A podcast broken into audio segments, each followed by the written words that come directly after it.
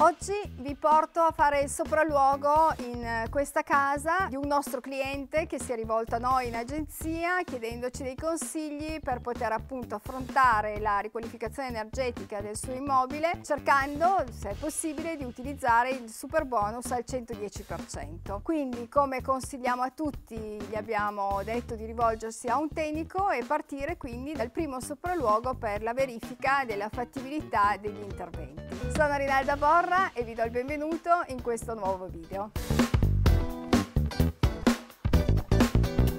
Abbiamo visto e abbiamo già capito che il super bonus al 110% fa gola ormai a tanti, tanti ci stanno pensando, tanti ci stanno provando. La burocrazia che dovremmo affrontare non è comunque indifferente, sia che si decida di scontare il credito direttamente dalla propria dichiarazione dei redditi, sia che si decida poi di cedere questo credito. Sicuramente quindi, come abbiamo detto sempre dai primi video che abbiamo fatto quando ancora i decreto non era ancora definitivo, il primo punto, la prima cosa in assoluto da fare è il sopralluogo con un tecnico che, come dico io, ci capisca, nel senso che sappia darci effettivamente i consigli giusti, ma che sappia farlo proprio sul campo e quindi valutare effettivamente quali sono i lavori necessari per migliorare le due classi energetiche, valutare quali sono i lavori indispensabili per evitare magari di fare dei lavori che potrebbero anche non essere fatti in questo momento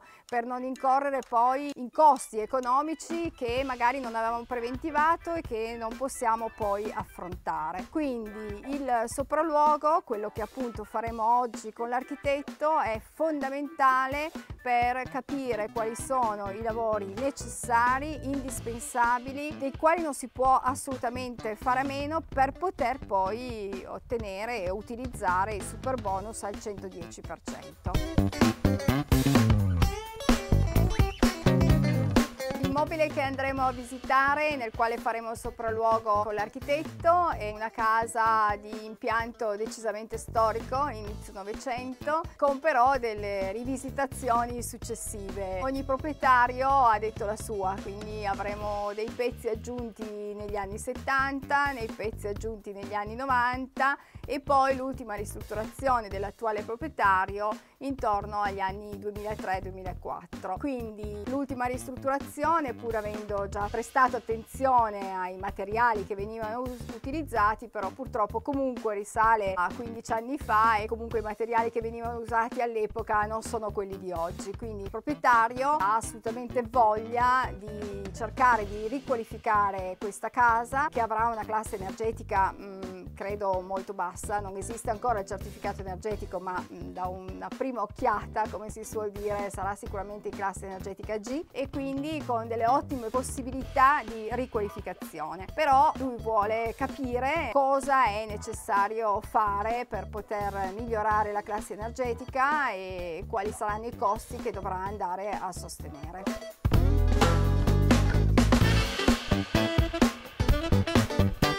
Qui con l'architetto Viale Noemi eh, che oggi ci accompagnerà in questo sopralluogo e ci spiegherà meglio nel dettaglio che cosa è necessario fare.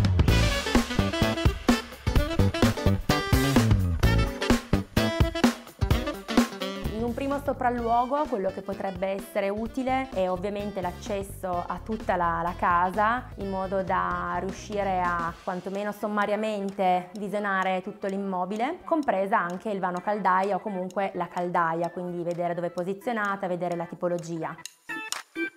Sarebbe utile che il proprietario di casa ci fornisse una planimetria catastale o comunque gli estremi catastali per riuscire a reperire una planimetria catastale. Potrebbe anche essere utile per avvantaggiare un po' nelle tempistiche che ci fornisse un titolo abilitativo, uno degli ultimi titoli abilitativi dell'immobile, ad esempio un permesso di costruire piuttosto che una scia per una delle ultime ristrutturazioni che magari sono state fatte. Questo perché il primo fattore senza il quale non si può accedere al 110 come già è stato più volte detto, è la conformità urbanistica. Per la conformità urbanistica dobbiamo avere una conformità duplice, ma in realtà triplice, nel senso che quello che è lo stato di fatto, quindi quello che vediamo effettivamente nell'immobile, deve essere quello che ritroviamo nei permessi depositati in comune e poi anche a catasto. Per questo parlo di, diciamo, triplice conformità.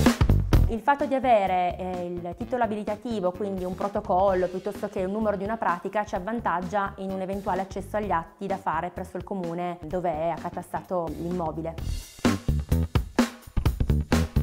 Nell'atto di acquisto possiamo reperire queste informazioni se invece il proprietario non avesse idea di dove reperire queste informazioni, tramite il proprio nome, cognome e codice fiscale possiamo fare un accesso agli atti tramite il comune. Sarà un pochino più eh, laborioso, ma si può comunque fare. Insieme alla documentazione catastale da ricercare presso il comune ci sarà poi un rilievo da fare nell'immobile per verificare questa conformità. Un altro dei documenti che potrebbe già essere in possesso e che quindi potrebbe essere utile è un certificato energetico. Se non ci fosse la disponibilità di un certificato energetico, anche qui non c'è da preoccuparsi perché nell'eventualità di fare la fattibilità per il 110 sarà cura del tecnico redigere un attestato pre e post intervento, così come richiesto dalla normativa.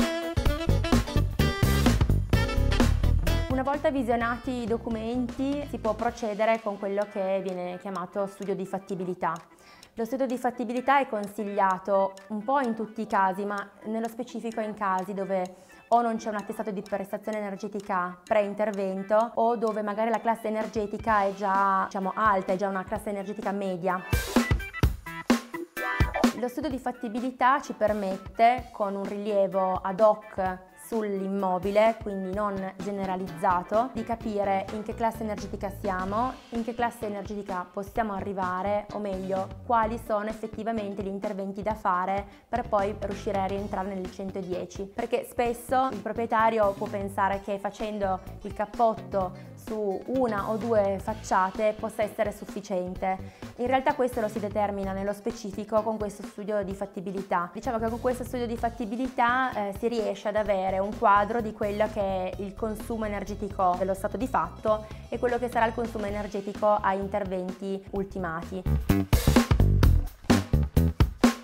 Questi interventi eh, possono essere molteplici e quindi lo studio di fattibilità ci permette anche di magari visionare diverse casistiche in modo da dare al proprietario diverse possibilità di intervento. All'interno dello studio di fattibilità si inizia anche ad abbozzare quelle che potrebbero essere le spese, diciamo per macrovoci, in modo anche qui da capire se il proprietario riuscirà a rientrare in quelli che sono i massimali imposti dalla, dalla normativa. Una volta fatto lo studio di fattibilità è iniziata la ricerca eh, delle imprese e iniziata la preventivazione delle lavorazioni, il proprietario dovrà però rivolgersi al proprio commercialista per capire quale sarà il modo migliore per eh, recuperare il credito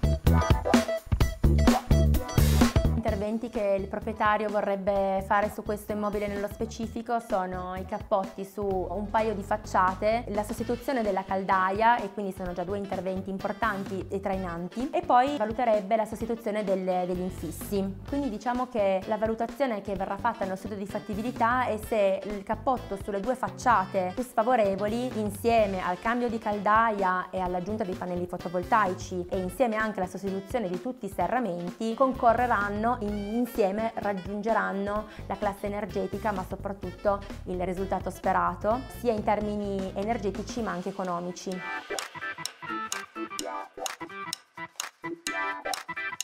Il prossimo passaggio quindi sarà quello di fare un sopralluogo insieme al mm, termotecnico o comunque diciamo all'altra figura che si può occupare eh, della parte energetica. Dico altra figura perché non è necessario che sia un termotecnico, può essere un architetto, può essere un tecnico abilitato, ma che sia specializzato e preparato in quello che è il calcolo energetico e la riqualificazione energetica degli immobili. Sopralluogo col termotecnico si faranno delle valutazioni ad hoc su quelle che sono tutte le stratigrafie, cioè come sono composte eh, le varie mh, murature che compongono a loro volta l'immobile, il tetto piuttosto che i solai, in modo da capire tutte quelle che sono le superfici opache, come sono fatte e come possono essere modificate. Un'altra valutazione che verrà fatta è quella sugli infissi, quindi che tipologia di infisso c'è e che tipologia di infisso eventualmente può essere eh, consigliata, sempre a studio di fattibilità eh, fatto.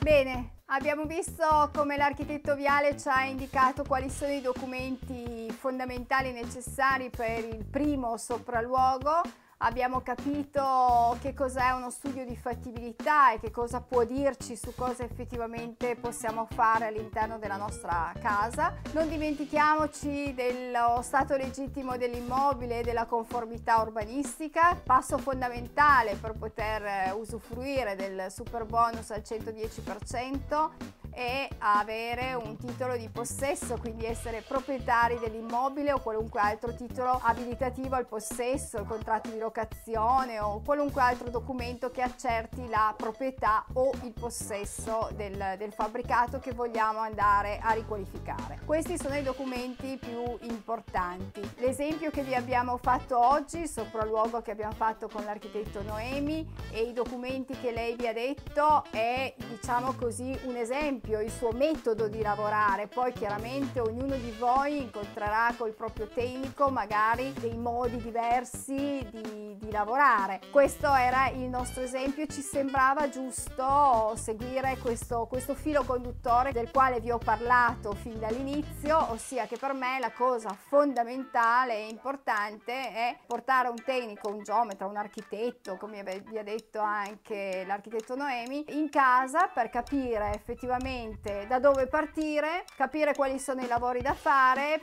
e sapere fin da subito dove arrivare sia dal punto di vista dei lavori da eseguire, perché ormai abbiamo imparato che siamo obbligati a fare dei lavori trainanti per poter avere il 110%, ma sappiamo che possiamo fare anche degli altri lavori, quindi chi meglio di un tecnico può darci un consiglio su cosa effettivamente fare. Dobbiamo fare questo studio preventivo assolutamente per avere chiari quali sono i costi da sostenere, come vi ha detto l'architetto, bisogna fare attenzione a non sforare i limiti previsti dalla legge o quantomeno sapere che se sforiamo questi limiti chiaramente dobbiamo tirarli fuori di tasca nostra. Quindi se vogliamo fare i lavori gratis dobbiamo restare nei limiti, se invece vogliamo, decidiamo di fare anche più di quello che ci è stato consigliato, dovremo comunque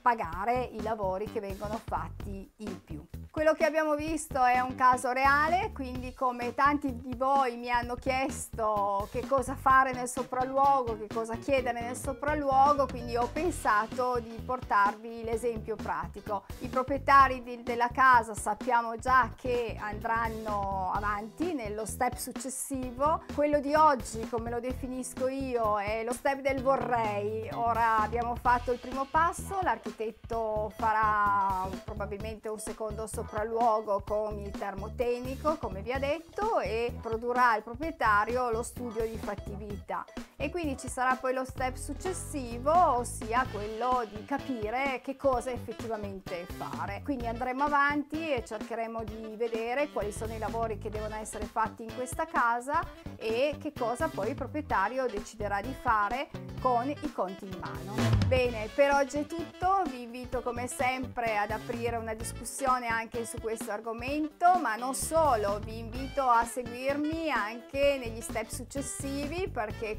comunque eh, se, seguiremo l'evoluzione dei lavori all'interno di, di questa casa e quindi vedremo che cosa succede più avanti.